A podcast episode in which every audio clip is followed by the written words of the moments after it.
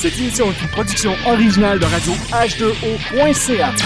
Ensemble, nous sommes la force.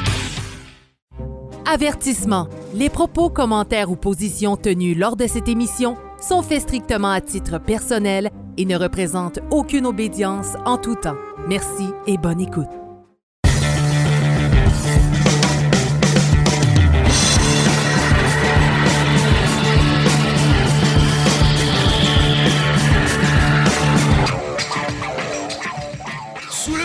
Émission numéro 19. Et ce, aujourd'hui, encore une fois, on est encore dans le temps de Noël. euh, on était supposé faire seulement une émission ce- ces temps-ci. Mais là, on a quand même une deuxième émission. Et on va prendre le temps de parler de l'histoire de la Grande Loge, des cultures et de la spiritualité. Et j'ai avec moi mon frère euh, Dominique, qui est le grand secrétaire. Et euh, bon, bon, bonjour, bonsoir, euh, mon frère. Bonsoir Franco. Comment ça va? Merci de m'accueillir, ça va très très bien. Ah, écoute, euh, je suis très heureux de te voir euh, parmi nous, euh, spécialement que tu es au Québec pour, pour faire de la visite durant le temps des fêtes. Donc, c'est très généreux de ta part de, de, de, de- de- de- de nous permettre de pouvoir te parler sur nos ondes. Eh bien, écoute, c'est un plaisir aussi pour moi. Je, je viens effectivement euh, voir à la fois mes enfants et ma famille, et j'en profite pour voir mes frères et mes sœurs Ah oui? en maçonnerie. Ah oui, puis euh, écoute, euh, même hier, là, on a eu un, un beau banquet d'ordre. Je pense que ça a, ben, pour nous, ça a été une, une des premières expériences vraiment qu'on a fait un banquet d'ordre euh, de, de cette grandeur-là en, en tant que telle. Et euh, ça a été, euh, ça, je pense, que ça a été un vif Une, succès. une réussite. Oh oui, puis on a réussi à transmettre des beaux cadeaux, on a fait des échanges de cadeaux, on a, on a, montré, on a remontré le partage avec les frères et sœurs. Je pense que ça... Et tout ça dans la joie, Oui, et oui, dans absolument. la fraternité. Oui, oui, je pense que c'est l'aspect le, plus important. Il faut qu'il y ait de la joie et de la fraternité. Donc, euh, c'était un grand succès hier et j'étais encore très heureux de te voir aujourd'hui. Euh, euh, et donc, c'est ça. Et je voulais prendre un peu de temps avec toi pour parler euh, de un, ton obédience, mais de, de deux aussi, de parler un peu de l'histoire du RE2O. On avait déjà parlé un peu en- ensemble dans, dans le passé. Et euh, je crois que j'ai la, j'ai, j'ai la bonne personne pour m'aider à m'éclairer dans toutes ces Oh questions-là. là là, oh là. L'éclairage vient de la multitude de personnes qui, donnant chacune leur prisme, Oui. vont permettre un, un aperçu beaucoup plus, euh, beaucoup plus fin de, de la réalité. Là, on vous parlait évidemment de la grande loge des cultures et de la spiritualité. Oui. C'est une, c'est une obédience qui a été créée en 2003 par euh, Marcel Laurent, Oui. qui était un des, un des grands acteurs de la, G- de la GLNF, de la Grande Loge nationale française, qu'il avait quitté euh, déjà à la fin de- des années 90 euh, parce qu'il était en désaccord avec, euh, Ouais. euh, avec leur façon de, de- de travailler. C'est pas utile de revenir là-dessus, Ouais. mais disons que c'est lui qui a créé cette, euh, cette obédience qui, pas pour créer une obédience supplémentaire, bien entendu, mais pour euh, donner au paysage maçonnique français une, une nouvelle obédience qui était à la fois, et c'était nouveau, euh, mixte, théiste et laïque. Théiste, laïque, mixte, on peut le mettre dans l'ordre que l'on veut. Ces trois éléments sont importants. Alors, théiste, pourquoi? Eh bien, parce que nous faisons référence évidemment au convent de Lausanne et nous demandons à ce que nos membres, nos frères ou nos sœurs, aient une croyance en un principe premier, euh, de- pensant en cela qu'il y a un quelqu'un, un un au-dessus de, Ouais. de nous, créateur, et qu'ils l'appellent comme ils le veulent. Ouais. J'y reviendrai d'ailleurs un petit peu tout à l'heure. Ouais. Mixte, évidemment, car comment travailler avec la moitié de l'univers euh, quand, on, quand on prétend être maçon et avoir une portée universelle Oui. Et puis laïque, très important. Oui. D'ailleurs, ce qui vient confronter le côté théiste, ce côté théiste qui, n'est pas, euh, qui ne fait pas une référence à un Dieu, mais qui, dans euh, son acceptation, permet à tout un chacun de se retrouver dans la sphère qui lui est propre et personnelle, Oui. sans remettre en cause les fondements de chacun. J'entends ainsi que ce que nous appelons, nous autres maçons, les volumes de la loi sacrée, Oui. sont à la GLCS euh, enfermé dans un coffret. Et dans ce coffret, il y a non seulement la Bible, bien évidemment, mais il y a aussi la Torah, il y a aussi le Coran, et il y a aussi un livre blanc. Qui, euh, qui résume et qui représente toutes les philosophies théistes, de manière à ce que tout, tout le monde, toutes les cultures Sont puissent inclus. se euh, retrouver Ouais. euh, dans, dans les volumes, dans ces volumes de la loi sacrée. Ouais. C'est vraiment intéressant parce que justement, nous aussi, on a certaines similarités de notre côté, mais on va quand même nous utiliser en- priorité le livre, la, la- en fait la, Bible, on va, on la mettre là parce que bon, ça revient toujours avec l'évangile de Saint Jean et tout ça.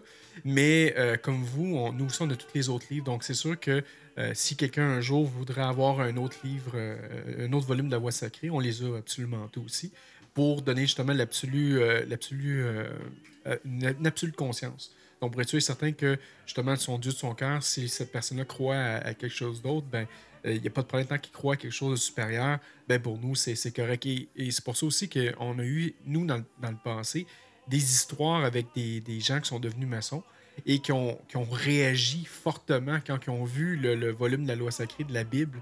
Et là, ben, c'était de nous de dire non, faut vous, voyez, vous aller ça un peu plus loin. Vous voyez ça comme un symbole. Ce n'est pas nécessairement la Bible en tant que telle, c'est le symbole de la volume de la loi sacrée. Bien, bien évidemment. J'ai pu remarquer qu'à la Glanie, vous étiez euh, tout à fait ouvert à, Bah oui. ce genre de choses. et que- Ah, on, a des musulmans, on a des, des- des catholiques, on a, on a absolument de, de- de toutes les religions aussi, même des athées. euh, on est ouvert à tout ça. Tant, tant que la personne veut faire un travail euh, pour, le, pour le plus grand bien de l'humanité, pour lui-même aussi, ben, il est bienvenu. là. Mais c'est. euh, dans- dans- donc, dans les trois aspects, il y a quelque chose aussi qui, qui me qui m'a fait. que j'ai retenu. Vous parlez de mixité. Puis. euh, est-ce que je comprends, en 2003, c'est quand même quelque chose de récent, la mixité en France? Je suis un peu surpris aussi d'entendre ça. Alors, ça n'est pas ré- la mixité en elle-même n'est pas pas récente puisque le droit humain qui est mixte, qui est une obédience, qui a toujours été une obédience mixte, euh, euh, donc euh, a, a des loges depuis depuis le, le 19e siècle Bon, ouais. et donc travaille en, en mixité, mais travaille en mixité plutôt sur des sujets sociétaux. Hein, Là, nous amenons, nous, du symbolisme et la, la maçonnerie spéculative symbolique était en principe ou bien était monogenre, ou bien homme ou bien femme. La, GL, la GLFF pour les femmes, et puis les autres loges, la Grande Loge de France notamment, le Grand Orient, qui euh, était aussi monogenre jusqu'à Oui. une date très récente. Oui, mais c'est- ça aussi, ça ça- ça m'a surpris comment ça se fait que, euh, que même le Grand Orient, ça, ça a été jusqu'à très récent, finalement, parce que, à ce que j'ai compris, de, de là, euh, il y a eu plusieurs autres grandes obédiences qui sont créées en France, se prétendant mixtes, mais là, depuis que le Grand Orient de France, maintenant, euh, s'identifie aussi comme une obédience mixte, mais là, il y a peut-être, euh, peut-être pas un conflit, mais certaines personnes veulent peut-être retourner vers le Grand Orient. Est-ce que c'est quelque chose comme... Il est certain que le Grand Orient de France a favorisé l'émanation d'obédience mixte, puisque lui ne pouvait pas Hmm. euh, assumer à ce moment-là euh, aucune mixité. Donc se sont créés, sous sa, sous sa gouverne ou sous son autorité, d'autres obédiences mixtes, Hmm. qui aujourd'hui n'ont plus de raison d'être en tant que telles. Ouais. Euh, elles n'ont que de raison de se rapprocher de- du Grand Orient de France, Ouais. puisque maintenant le Grand Orient de France est devenu et s'est ouvert à la mixité. Ouais. Ça- il n'est pas, euh, le Grand Orient de France n'est pas mixte. Le Grand Orient de France s'est ouvert à la mixité et permet à des loges du Grand Orient d'initier des femmes, Ouais. des sœurs, et permet de recevoir et permet aussi de rester entre, entre, mono- entre, entre hommes. Oui, oui. Et c'est de là que la- la- une des grandes différences avec la, la- la- avec la Grande Loge des cultures et de, de la spiritualité, c'est que vous, au départ, c'est c'est mix. Donc, vous pratiquez la, mixité dans la spiritualité et, et- et dans plusieurs rites. C'est ça. Nous, pro- nous, nous pratiquons la, la mixité euh, parce que, évidemment, euh, l'apport de nos sœurs est un apport considérable. Ouais. Euh, On on n'imaginerait pas une société sans femmes. Ouais. Je parle du monde profane. Pourquoi voulez-vous qu'il en soit différent dans, dans le monde maçonnique? Au contraire, nos, nos sœurs nous amènent une, une profondeur de réflexion, des, des axes de, de pensée qui sont qui viennent nous enrichir. Ouais, ouais. Et, et c'est tout à fait, tout à fait agréable. Fantastique. Et, et, et là, dans, dans, dans cette mixité-là, vous avez quand même plusieurs rites, je crois, dans, dans votre grande loge. Quels sont les rites que vous pratiquez?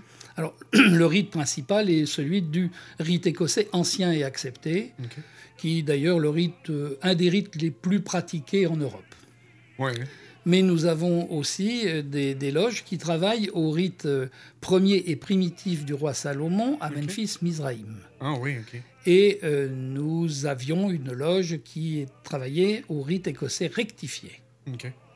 Et là, de là, euh, est-ce que toutes ces loges-là étaient mixtes aussi? Puis j'ai entendu dire qu'il y avait beaucoup de loges, même, euh, je crois même en Europe, pour le rite écossais rectifié, qui sont quand même plus masculines. là, que C'est c'est un peu plus rare de voir ça mixte, parce que nous, au Québec, on se l'est fait dire. Quand on a- Moi, je visite plusieurs loges dans, le rite écossais rectifié, et souvent, on me disait que c'est quasiment unique au Québec euh, de voir de la mixité dans, le rite écossais rectifié. Est-ce que, c'est- est-ce que ça peut être vrai, ce genre de choses-là?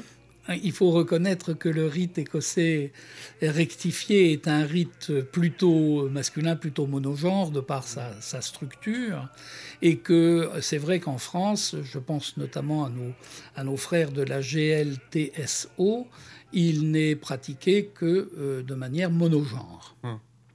Alors, euh, cela remonte à des, à des temps très anciens où euh, notamment nos- notre frère Villermoz disait qu'on ne devait accepter au, RER euh, ni femmes, ni, ni juifs, ni esclaves, ni... Bon, tous ces temps sont complètement révolus aujourd'hui. Ouais.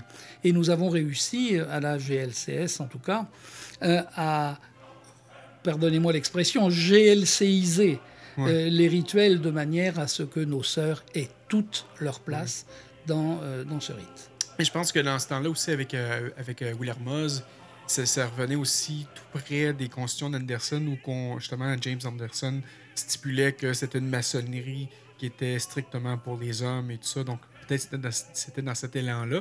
Et finalement, nous, ce que tu me dis, c'est que vous avez fait évoluer cette maçonnerie-là euh, avec le temps aussi pour inclure tout le monde. Quand on dit maintenant les hommes, c'est que c'est les hommes et les femmes, c'est l'être humain en tant que tel. Je, je pense que le, la société a été pendant très longtemps une société euh, où, où l'homme euh, était euh, le principal, comment dirais-je, était l'intérêt principal. Et on s'est vite aperçu, on s'aperçoit de plus en plus que à la fois c'était faux, Ouais. ensuite c'était pas bon, et, et finalement tout ça ne correspond pas à une réalité que j'appellerais une réalité naturelle, Ouais, ouais, où nous sommes complémentaires, hommes et femmes. Donc, euh, euh, nier cette évidence euh, paraît aujourd'hui très désuète. Effectivement.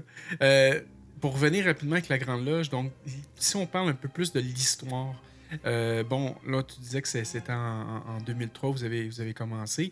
Euh, ça a commencé comment exactement? Combien vous étiez de loge quand vous avez démarré cette, cette- obédience-là? Alors, comme, comme tout démarrage, Ouais. ça commence par euh, le 1. oui, oui, oui. Et, et donc, plusieurs, plusieurs frères autour de, de- de Marcel Laurent, autour de Christine Sauvagnac, qui est aujourd'hui notre grand maître. Oui. Vous remarquez tu remarqueras que nos, nos plateaux sont masculinisés. Il n'y a, Ouais. il n'y a pas, il n'y a pas de, de, Grande maîtresse. de grande maîtresse. Nous avons un grand maître Ouais. nous, et tous nos plateaux sont des plateaux masculinisés. Est-ce que ça fait, ça- est-ce que ça cause un problème, ça, de dire justement que c'est vénérable maître, pas vénérable maîtresse ou une. euh, parce que euh, quand que nous, on était fait notre, euh, notre voyage euh, à Barcelone au mois, de, au mois de mai dernier, il y avait euh, ma, ma sœur Claudia euh, parlait beaucoup avec plusieurs sœurs dans, les dans les obédiences où qu'on visitait. Et beaucoup de femmes, beaucoup de sœurs euh, se battaient pour euh, euh, l'équitabilité des femmes et tout ça, le droit des femmes. Est-ce que ça a été un, challenge peut-être pour ça en France de, de dire non, on garde le, le titre comme qu'il était, vénérable maître, maître, grand maître? Est-ce que c'est quelque chose que... que les- Oui, c'est une volonté affirmée. Oui. Pourquoi? De- Tout simplement parce que nous pensons que les plateaux n'ont pas de sexe. Oh. Hein, c'est une fonction. Cette fonction-là, elle est tenue indifféremment par un frère ou par une sœur. Et euh, comme nous avons à la GLCS la, la volonté de la vêture, c'est-à-dire que nous respectons l'autre en nous respectant nous-mêmes par notre propre vêture. Ainsi, euh, nos sœurs sont soit en, tailleur pantalon, soit en, robe euh, noire, de manière à ce que cette différence n'existe pas. Ce qui nous intéresse, c'est l'étincelle qu'il y a en chacun de nous et que nous pouvons partager ensemble. Mm. Et, ce partage ne, doit se faire dans une neutralité, euh, mm. dans la plus grande neutralité possible, de manière à ce que les énergies euh, passent bien. Oui, effectivement, effectivement. Et, et là, euh, bon, tu me, tantôt, je ne suis pas sûr si tu me le disais hors onde ou durant les ondes, mais vous êtes rendu à combien de frères et sœurs, l'obédience en, tant que tel? Combien de loges de frères et sœurs? Et vous, et vous êtes situé un peu partout dans le monde, si je comprends bien? Voilà. Alors, nous avons dépassé euh, les, les, 1100 membres. Euh, c'est ce qui est une, ce qui est une belle, une belle opération au bout de 15 ans. Ben Nous avons 15 ans d'existence. Euh, nous sommes présents dans 8 pays du monde et nous avons à ce jour 48 loges.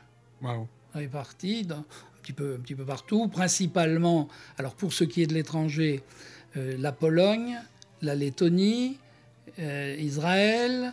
Euh, nous avons ouvert une loge, alors c'est territoire français, mais à Nouméa, à quelques dizaines de milliers de kilomètres plus loin. nous avons une loge qui, à Cork, en, en Irlande. Voilà.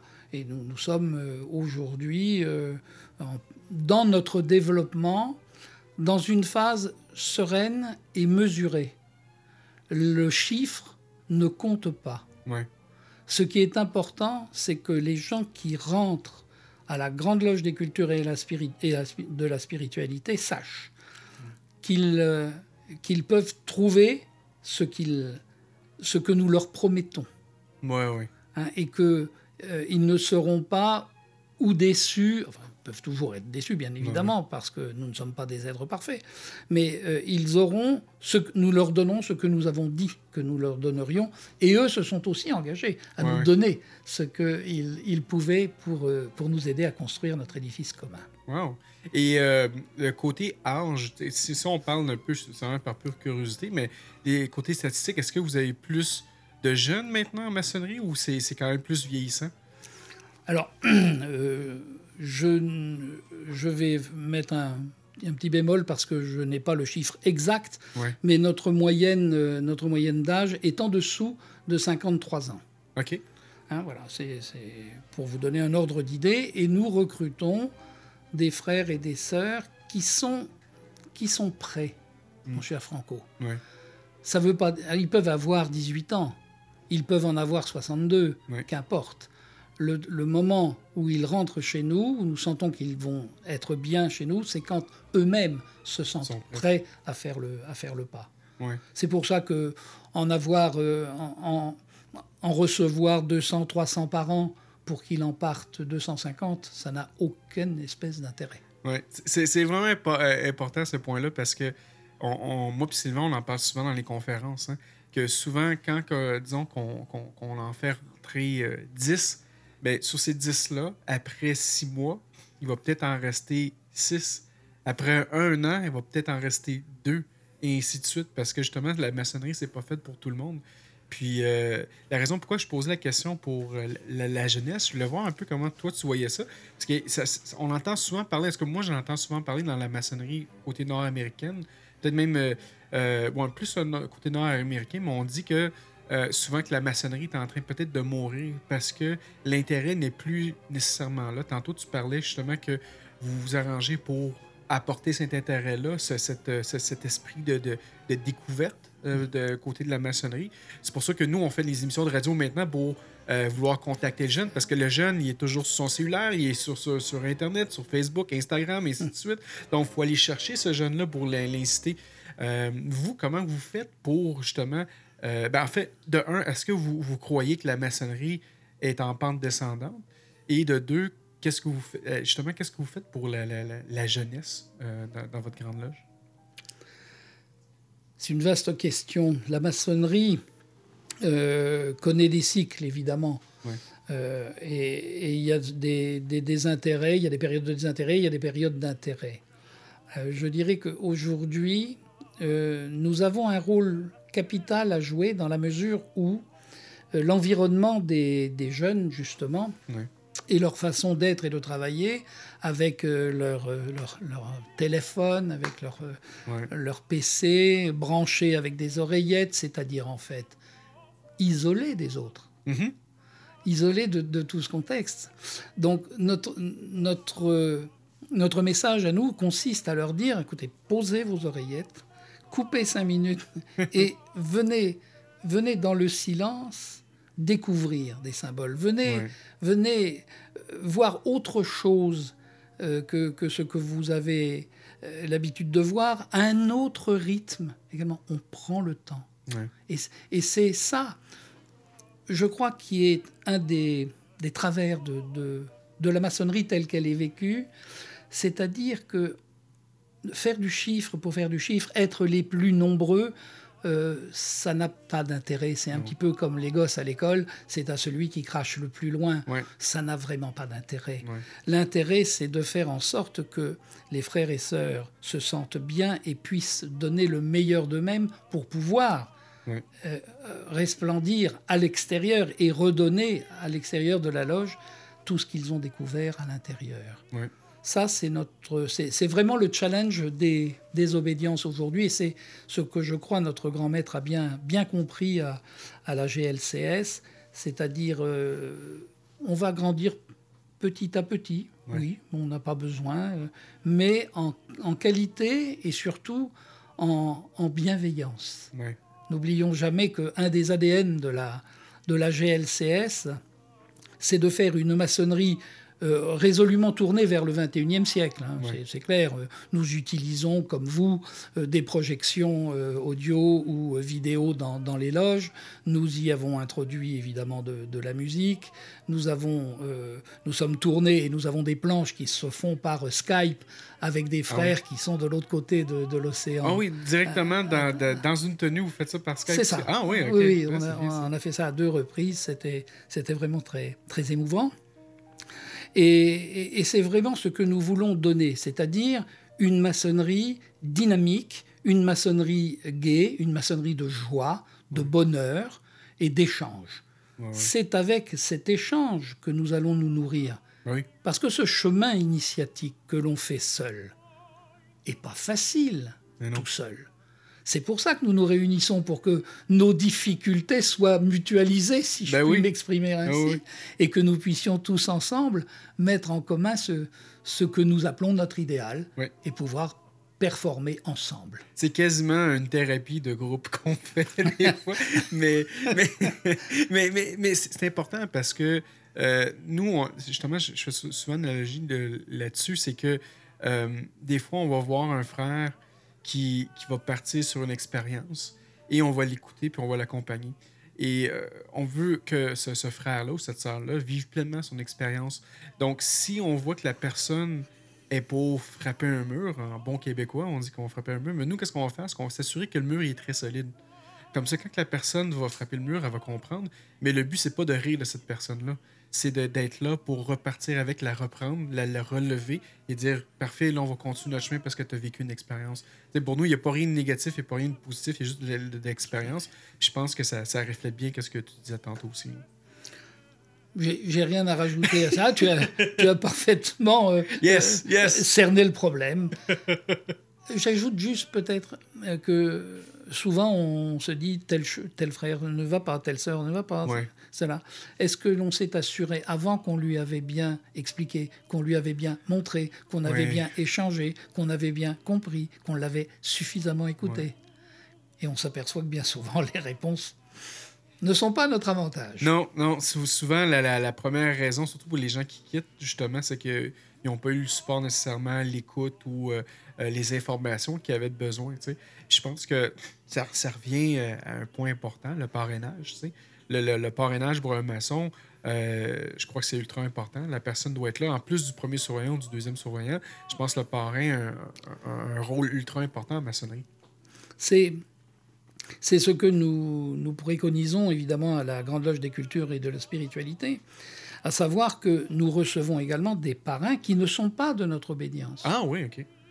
Hein, si nous avons des parrains, on a beaucoup de, de frères de la Grande Loge de France, du Géo, et puis c'est interactif, nous faisons Ah ouais. la même chose vis-à-vis d'eux, euh, qui nous amènent des, des- généralement des sœurs, Ouais. eh bien nous, nous les, nous les acceptons avec en- un double parrainage, c'est-à-dire qu'il y a un parrain dans la loge, plus le parrain naturel, je dirais, Ah oui. qui, est venu nous apporter ce- euh, cette pierre. Et, et je crois que, c'est pas que je crois, c'est important. Ouais. Le parrain est déterminant. Ouais. Si le parrain décide, le parrain qui est un frère, qui est un, ou, la- ou une, sœur, Mhm. Ouais. hein, qui est un maçon, qui a jugé que cette pierre-là pouvait entrer en maçonnerie, mais qui sommes-nous pour euh, aller dire qu'il a, Ouais. qu'il a tort? Oh, ouais, exactement. D'ailleurs, qui sommes-nous pour dire aussi qu'il a raison? Ouais. C'est pour ça que euh, nous, nous avons des, des- non pas des enquêtes, à la GLCS il n'y a pas d'enquête, Vous n'avez pas d'enquête? Ah Non, oui, même faisons- pour le RE2A, vous n'avez pas d'enquête? nous ne faisons pas d'enquête à la GLCS, ceci euh, reposant sur deux raisons. La première, c'est que euh, nous faisons une grande confiance au parrain. OK. Si le parrain dit, euh, croyez-moi, c'est une, c'est une belle pierre, euh, nous allons la recevoir. Et il n'y a pas d'enquête au, au sens où euh, nous enfin, on lui demande les mêmes choses euh, par trois fois ou quatre fois, Ouais, bon, ouais. bon, etc. Mais nous la, nous la recevons. Il y a des entretiens. Vous avez des passages sur le bandeau, j'imagine. Oui, bien sûr. Nous avons des entretiens qui se font avec deux ou trois maîtres différents de, chaque, de la loge, OK. hein, ou, ou un de raison, dont évidemment le parrain et le vénérable maître, Ouais, ça c'est évident. Et puis bien sûr le passage sous bandeau, qui est euh, la, la présentation finale, je dirais, de cette pierre à l'ensemble de la loge. Que faites-vous avec les, les candidatures euh, spontanées qui viennent? Est-ce que vous les acceptez, premièrement, sur, sur Internet? Alors c'est pareil, les, les candidatures spontanées arrivent au grand secrétariat. Qui s'assure euh, d'abord de, de savoir quelle est la démarche, euh, c'est très facile, de- la démarche réelle de la personne qui, euh, qui nous écrit. Et bien souvent, le au premier mail, on sent que ça n'ira pas Ouais. plus loin et on arrête. Ouais. Pour ceux qui, qui vont un petit peu plus loin, eh bien, nous entamons le, le processus d'entretien et nous les recevons soit à l'obédience, soit dans, un, dans, dans des salons euh, privés, Mhm. et euh, avec, euh, les, avec des maîtres de, des loges, et nous les écoutons. OK. Puis nous décidons que oui, ça peut aller un peu plus loin, et qu'en fonction de, de telle ou telle euh, façon de réagir, de tel ou tel comportement, de telle ou telle euh, spécificité, eh bien nous allons l'orienter plutôt dans telle ou telle autre loge. Ouais, Et à ce moment-là, le vénérable de la loge présumée Ouais. va rencontrer et va faire aussi ses entretiens euh, pour avant le passage sous bandeau et la présentation à la loge. Oh, fantastique. Euh, Peut-être une dernière question avant, avant de finir, le, le- je pense, le premier euh, thème sur la, sur la, la- la- la- grande... Oui, c'est ça exactement, sur, sur la Grande Loge des cultures et, et de la spiritualité. Euh, le processus pour quelqu'un qui veut appliquer, ça prend combien de temps habituellement? Euh, en, en moyenne, euh, est-ce que ça peut prendre une semaine, un an, deux ans, trois ans? Comment ça fonctionne? Euh, nous essayons de, de rationaliser les affaires de manière à ce que ce soit à la fois que ce ne soit pas une contrainte, Ouais. mais que ce ne soit pas non plus une formalité. OK.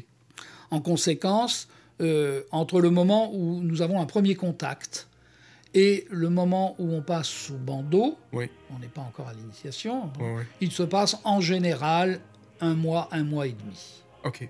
Voilà. Puis, après sous bandeau, il se passe entre 15 jours et un mois avant l'initiation, OK. de manière à, avoir un, un rythme euh, apaisé. OK. OK.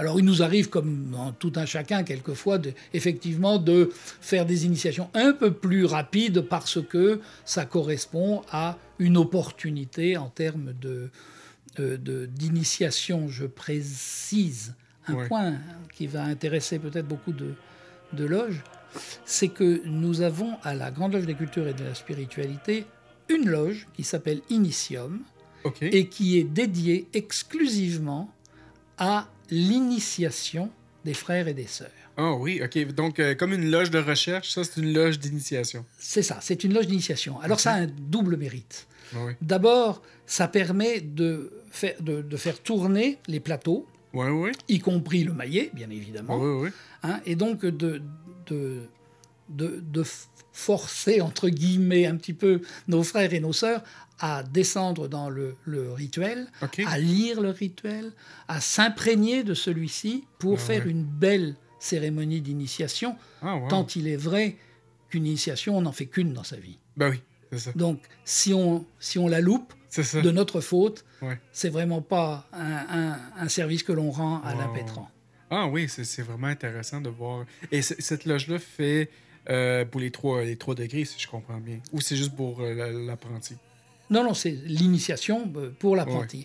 Pour ce qui concerne les régularisations, les régularisations euh, se font à l'intérieur de la loge mère, qui est la, lo- la loge numéro 1, la loge Thomas More, qui, dont le vénérable maître est, par définition et par essence, le grand maître.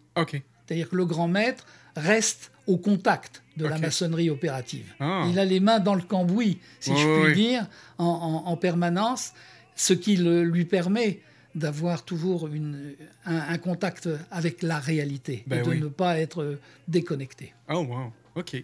Ben, c'est fantastique, ça. Écoute, euh, merci, mon frère, pour cette première partie. Euh, ce fut euh, très intéressant. Pour ceux et celles qui voudraient avoir plus d'informations sur l'obédience, c'est où qu'ils doivent aller? Eh bien, euh, sur le site www.glcs.fr,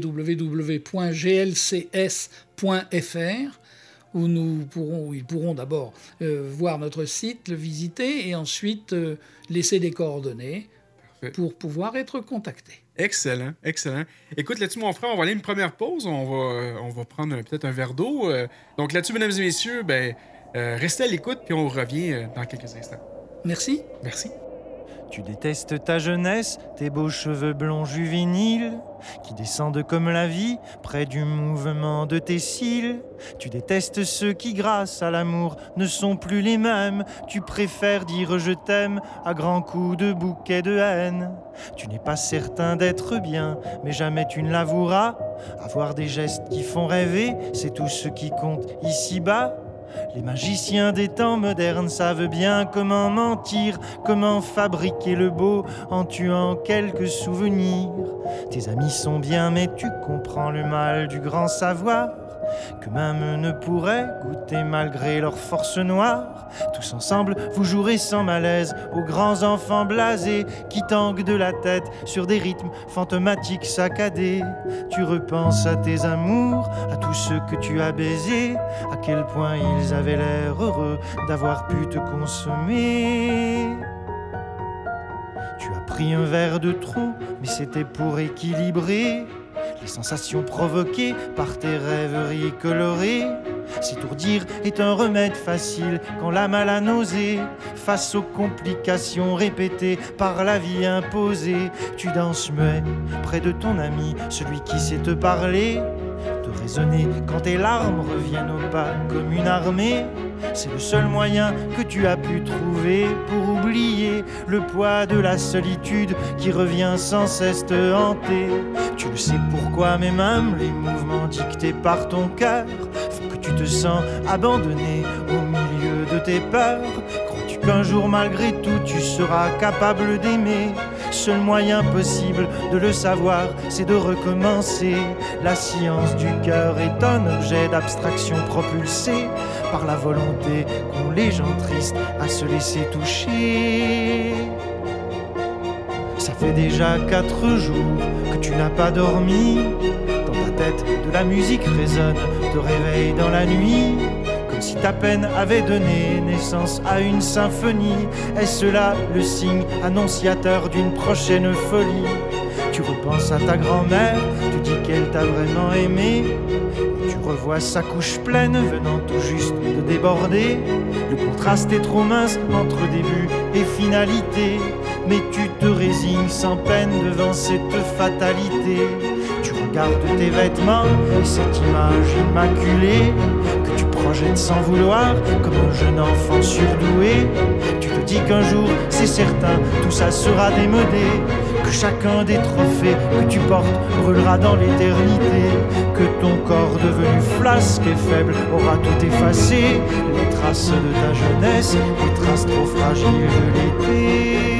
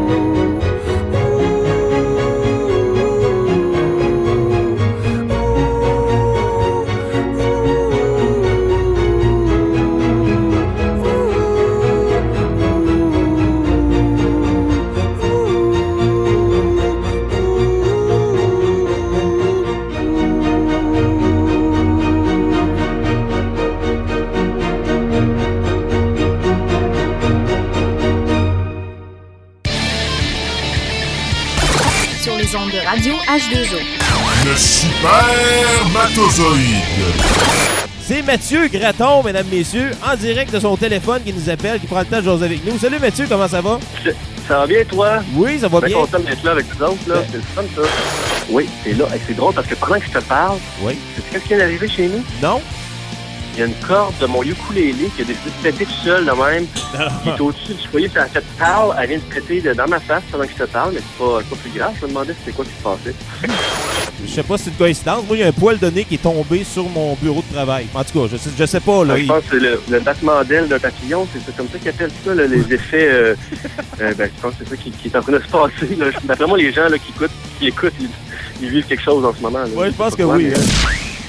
Tous les jeudis soirs, de 20h à 22h. Radio H2O.ca. Ensemble, nous sommes la force. Tu veux participer à l'évolution de Production Podcast? Deviens partenaire et contacte les Productions Podcast en visitant la page Facebook Production avec un S, Podcast, P-O-D-C-A-S-S-E ou écris-nous à podcast à commercial iCloud.com. Fais partie de l'aventure Production Podcast. Pour plus de détails, visite podcast.com.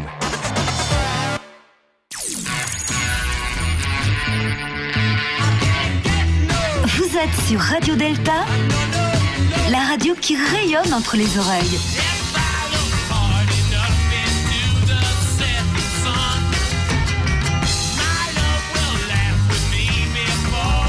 Radio Delta.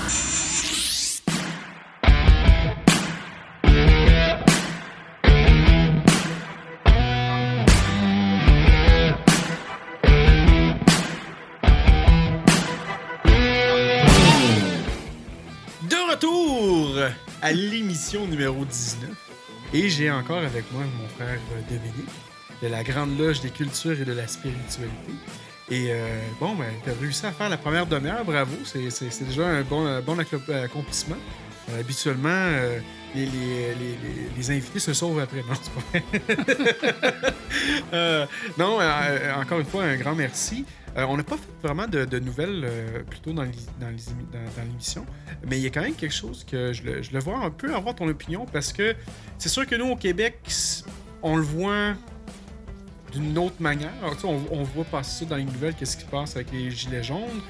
Euh, je sais que c'est des gens qui, ont quand même des revendications. Probablement qui ont quand même certaines choses de bonnes, mais il y y a aussi pro- probablement aussi des choses qui sont mauvaises. Il y a probablement aussi des gens qui vont s'injecter dans ces mouvements-là pour causer du chaos, le Ordo ab chaos, je pense que ça revient, euh, ici, ça peut être une bonne symbolique là-dedans. Parce que nous, au Québec, on a eu, euh, il y a quelques années de ça, on a eu un, un mouvement universitaire qui s'appelle les Carrés Rouges. Je ne sais pas si vous avez entendu parler un Oui, peu au, euh, oui. euh, en Europe. Et au départ, ça avait commencé d'une bonne manière. Les jeunes avaient des revendications pour la gratuité scolaire et plein d'autres choses. Et ça s'est mélangé avec toutes sortes de, sous-groupes de revendications que finalement, moi, ma conjointe, elle vient de l'Université de l'UQAM, de l'Université du Québec à Montréal, et c'était littéralement à toutes les semaines, euh, le groupe faisait des grèves pour des raisons bidons, littéralement bidons. Il arrivait dans les cours, on arrête, on va manifester, on va faire du grabuge et tout ça. Donc, le mouvement de départ était peut-être bon, mais ça s'est, euh, je, vais dire le mot, le prostitué euh, avec d'autres d'autres sujets qui n'avaient rien à voir. qui n'avaient de rien à voir au départ. Euh, donc, qu'est-ce qui se passe avec les, les, les, les, les, euh, les maillots jaunes? Parce que là, j'ai vu quand même certaines nouvelles. On, on parle beaucoup de d'antimaçonnisme. Euh, ça m'a fait un peu peur d'un certain sens parce que euh, pour moi, c'est comme si on retourne dans les débuts des années 1900, des, fins 1800, avec Léo Taxil, quand on faisait de la, mauvaise information, qu'on démonisait la, franc-maçonnerie, que, le, Vatican pouvait excommunier toute personne qui était, euh, qui était, qui était catholique. Euh, Est-ce qu'on retourne dans, un, ces temps-là? Qu'est-ce qui se passe euh, en France? Alors, L'obscurantisme existe toujours et il se Ouais. manifeste de manière euh, périodique. Mm. Sans être alarmiste, euh, il faut que nous soyons attentifs parce que euh, nous assistons à une recrudescence de mouvements antimaçonniques et qui viennent paradoxalement de plusieurs univers. Ouais. Je pense au gouvernement italien qui aujourd'hui est en passe ou presque d'interdire la franc-maçonnerie. C'est quand même, c'est quand même énorme. Ouais, on, en avait parlé l'année passée, euh, cette année au Clipsach, justement, puis que le, président François Padovani avait envoyé une lettre euh, ouverte au, gouvernement italien euh, parce que euh, ils empêchaient les maçons de devenir, d'a- d'avoir en fait, de, pratiquer leur travail qui était en ben, pour certains qui étaient en politique. Donc on les interdisait d'avoir un poste de député ou de, je sais pas comment vous appelez ça en, Europe, mais des députés ou des représentants de la Chambre. Donc, oui. C'était voilà. Alors on voit euh, aujourd'hui, euh, euh, à l'instar des carrés rouges, nos gilets jaunes sont partis sur des revendications qui étaient tout à fait légitimes et avec un, un ras-le-bol généralisé en, temps- en termes de taxes, notamment de taxes sur les produits pétroliers. Et puis sont venus s'agglomérer effectivement des, des, des groupuscules d'extrême gauche, d'extrême droite, d'extrême hein, qui, qui sont venus euh, beaucoup pour, pour faire du chaos justement et, et- et surtout pour, euh, pour faire de la casse et pour, euh, pour généraliser le, le phénomène et dans lequel ils ont amalgamé, on ne sait pas pourquoi, euh, la franc-maçonnerie. Bon. Est-ce que c'est un phénomène de mode? Je pourrais dire oui, sauf que nous avons vu nos frères de la Grande Loge de France, dont l'édifice principal a été tagué Oui. d'une manière euh, extrêmement importante hein, Oui. ces, ces jours-ci. Euh, le grand maître du Grand Orient s'était fait agresser en sortant de la rue Cadet il y a deux ans. Euh, nous avons euh, nous-mêmes à Levallois subi des dommages moins importants bien sûr, mais la porte a été forcée, des drapeaux ont été dérobés, volés, enfin, et des, des invectives ont été, se sont manifestées. Euh, je dirais que l'obscurantisme qui, qui nous touche est, est toujours, est toujours révélateur de, euh, de- comment dirais-je, d'autres choses. Et- Hmm. Et, et ça cache, euh, bien évidemment, des mécontentements, ça cache des frustrations, ça cache des, des colères quelquefois. Et il est plus facile de mettre un nom. Alors, pourquoi pas la maçonnerie? Oui. Euh, donc, euh, je pense qu'il faut être vigilant, Oui. sans être alarmiste, mais être très attentif. Nous sommes loin de l'Italie et nous sommes loin aussi de, de certaines pratiques. Euh, par exemple, nos frères polonais me disaient récemment que si d'aventure on apprenait qu'il était maçon, sa carrière dans l'université serait terminée.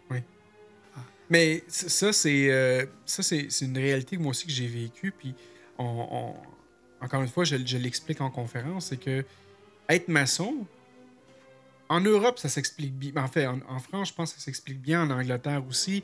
Aux États-Unis, ça n'y a aucun problème. Être maçon, quand on rentre dans une ville, on voit, euh, euh, il y, a, une affiche qui montre le Club des Lions, le, le, le- le temple maçonnique est à tant de kilomètres. tu sais. Tout est bien affiché. Les gens sont un peu plus habitué, mais il y a des pays, moi, euh, il y a quelques années de ça, j'avais reçu un contrat pour aller travailler à Dubaï.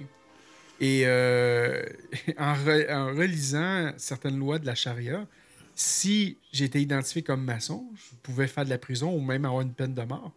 C'est dangereux d'être maçon. On a, justement, j'ai des frères en Russie qui sont obligés d'être cachés. Euh, au Liban, c'est la même chose. Toutes les temples maçonniques, tout est caché parce que euh, c'est dangereux d'être maçon pour notre vie. C'est c'est que ça, ça vient, ça vient grave quand même de, de vouloir. Tu sais, quelque chose qui nous passionne, qu'on qu'on- qu'on aime, puis qu'on veut devenir une meilleure personne, puis que finalement, ben, notre vie peut être en danger. C'est. c'est- C'est surtout que l'on est à la recherche toujours de ce qui est le plus vrai possible. Alors effectivement, quand on a un obscurantisme tel que la charia, c'est vrai que nous sommes des adversaires de Oui. ce genre de choses. Oui. Alors il est, norm- il est en tout cas euh, compréhensible Oui. que euh, nous soyons la cible de ces gens-là. Oui. Mais surtout aussi qu'on dit que euh, les plus grandes guerres dans le monde ont été des guerres de religion. Euh, le, le- le judaïsme, le, le- le- le- le chrétien, les, les- chrétiens, les templiers, durant les, les croisades, quand les, les- les- en tout cas, en général, les, les plus grands meurtres se sont faits durant des guerres de religion. C'est ça. C'est-à-dire qu'on a surtout habillé de religion et de religiosité euh, des guerres qui étaient souvent exclusivement économiques. Ah oui, Ah. c'est exactement ça que je dis toujours. C'était pour ça. Alors on, mettait un manteau de, de religiosité là-dessus Ouais. pour dire que on va évangéliser les autres, mais en fait on les a surtout massacrés et pillés. Hein, Ça Ah c'est oui. la réalité. Et, mais, mais ça revient aussi que euh, Internet et la désinformation a sur Internet fait en sorte que les gens, au lieu d'aller chercher la vérité, parce que c'est qu'est-ce qu'on apprend à un maçon, d'être un chercheur de vérité, pas la vérité, mais de vérité, donc, qui va créer sa vérité à lui. Donc, les gens vont aller sur Internet et ils n'iront pas chercher la vérité, ils n'iront pas voir confirmer si c'est vraiment la vérité de qu'est-ce qui se passe. Donc, on- c'est sûr que avec les informations qu'on a aujourd'hui, on va voir des articles juste pour faire sensation, on va mettre un écart à un compas parce qu'on sait que si on met un écart à un compas avec un meurtre ou quoi que ce soit, ou met des mots-clés, et On là, va- ça va apparaître On va faire du lectorat. Exactement, on va faire du profit, on va faire de l'argent parce que les gens vont lire ça. Et en même temps, ben, on, va, on, va, on va propager de la mauvaise, de la fausse nouvelle. Et ça revient à euh, tout près dans mon monde à moi, mes émissions de radio, OK? Juste, je, je l'ai gardé dans- sur ma page Facebook parce que j'ai quand même trouvé ça assez drôle, OK? Mais des fois, quand que je publie les émissions euh, sous le bandeau, OK? Sur ma page Facebook, donc euh, facebook.com barre oblique sous le bandeau, hein, pour ceux et celles qui ne l'ont pas vu encore. Mais je, je donne un exemple, OK, sur euh, un- un- un- une des pages que j'ai que j'ai publiées, qui est en fait la dernière émission, qui est l'émission numéro 18 que j'ai faite avec Sylvain sur, euh, sur Noël, l'histoire de Noël et solstice d'hiver. Et euh, dans cette émission-là, les gens qui répondent, c'est juste assez incroyable des fois les réponses qu'on peut avoir. Euh, là, j'essaie juste de l'ouvrir pour qu'on qu'on le voit. Euh, set more ça devrait être ici. Donc, juste pour te dire, tu ne vous cachez plus, vous êtes vaincu au nom de Jésus, tu sais. Fait que c'est beaucoup. tu sais, souvent, on va recevoir des messages de haine sur, euh, sur la, contre la franc-maçonnerie, mais on va souvent associer ça avec la religion. C'est- fou, là, quand même, qu'on identifie qu'on fait du satanisme ou qu'on n'est pas catholique. Les gens comprennent pas. Le RER, c'est un, c'est un rituel qui est christique, qui, qui, est- qui est axé beaucoup vers euh, euh, près de la religion catholique. Puis après ça, on nous dit que euh, ne vous cachez plus parce qu'on va être vécu par Jésus. Mais Jésus, c'est notre ami. Qu'est-ce que tu voulais que je dise? Mais, mais c'est la perce- Je veux juste revenir sur le point que c'est la perception des gens et que ces gens-là, ben, vont s'informer sans rechercher l'information. Et j'ai l'impression que c'est ces gens-là qui sont le plus manipulés et qu'on va revoir dans ces groupes-là, dont dans les Gilets jaunes. Oui, euh, pendant que tu parlais, je, je, je songeais à une question qui aurait pu être d'actualité. Jésus était-il maçon? Oui. recherchait, il recherchait la vérité, il Oui. essayait d'être juste, euh, il a délivré des messages de paix, d'amour et de... Donc euh, cet amalgame, encore une fois, euh, me, me laisse, me laisse rêveur. M'alarme, mais me, mais me laisse rêveur. Ouais, ouais. Ah là là. Mais, mais bon, merci de, de prendre ce moment-là pour la nouvelle parce que moi, moi personnellement, ça m'inquiétait un peu de ce qui se passe euh, en Europe. Est-ce que là, les menaces ont arrêté un peu? Est-ce que les, les, les, les loges ont repris leurs travaux euh, régulièrement? Oui, les, les loges euh, reprennent leurs travaux. Ce n'est Ouais. pas parce que euh, nous avons des détracteurs à l'extérieur qui font du bruit que nous, allons nous, nous arrêter. Ouais. D'autant plus que notre existence est, est protégée par la Constitution française hein, Ouais. Et, et le, et le président de la République qui protège, comme tous les chefs d'État, ou qui devrait protéger, comme Ouais. tous les chefs d'État, euh, la franc-maçonnerie.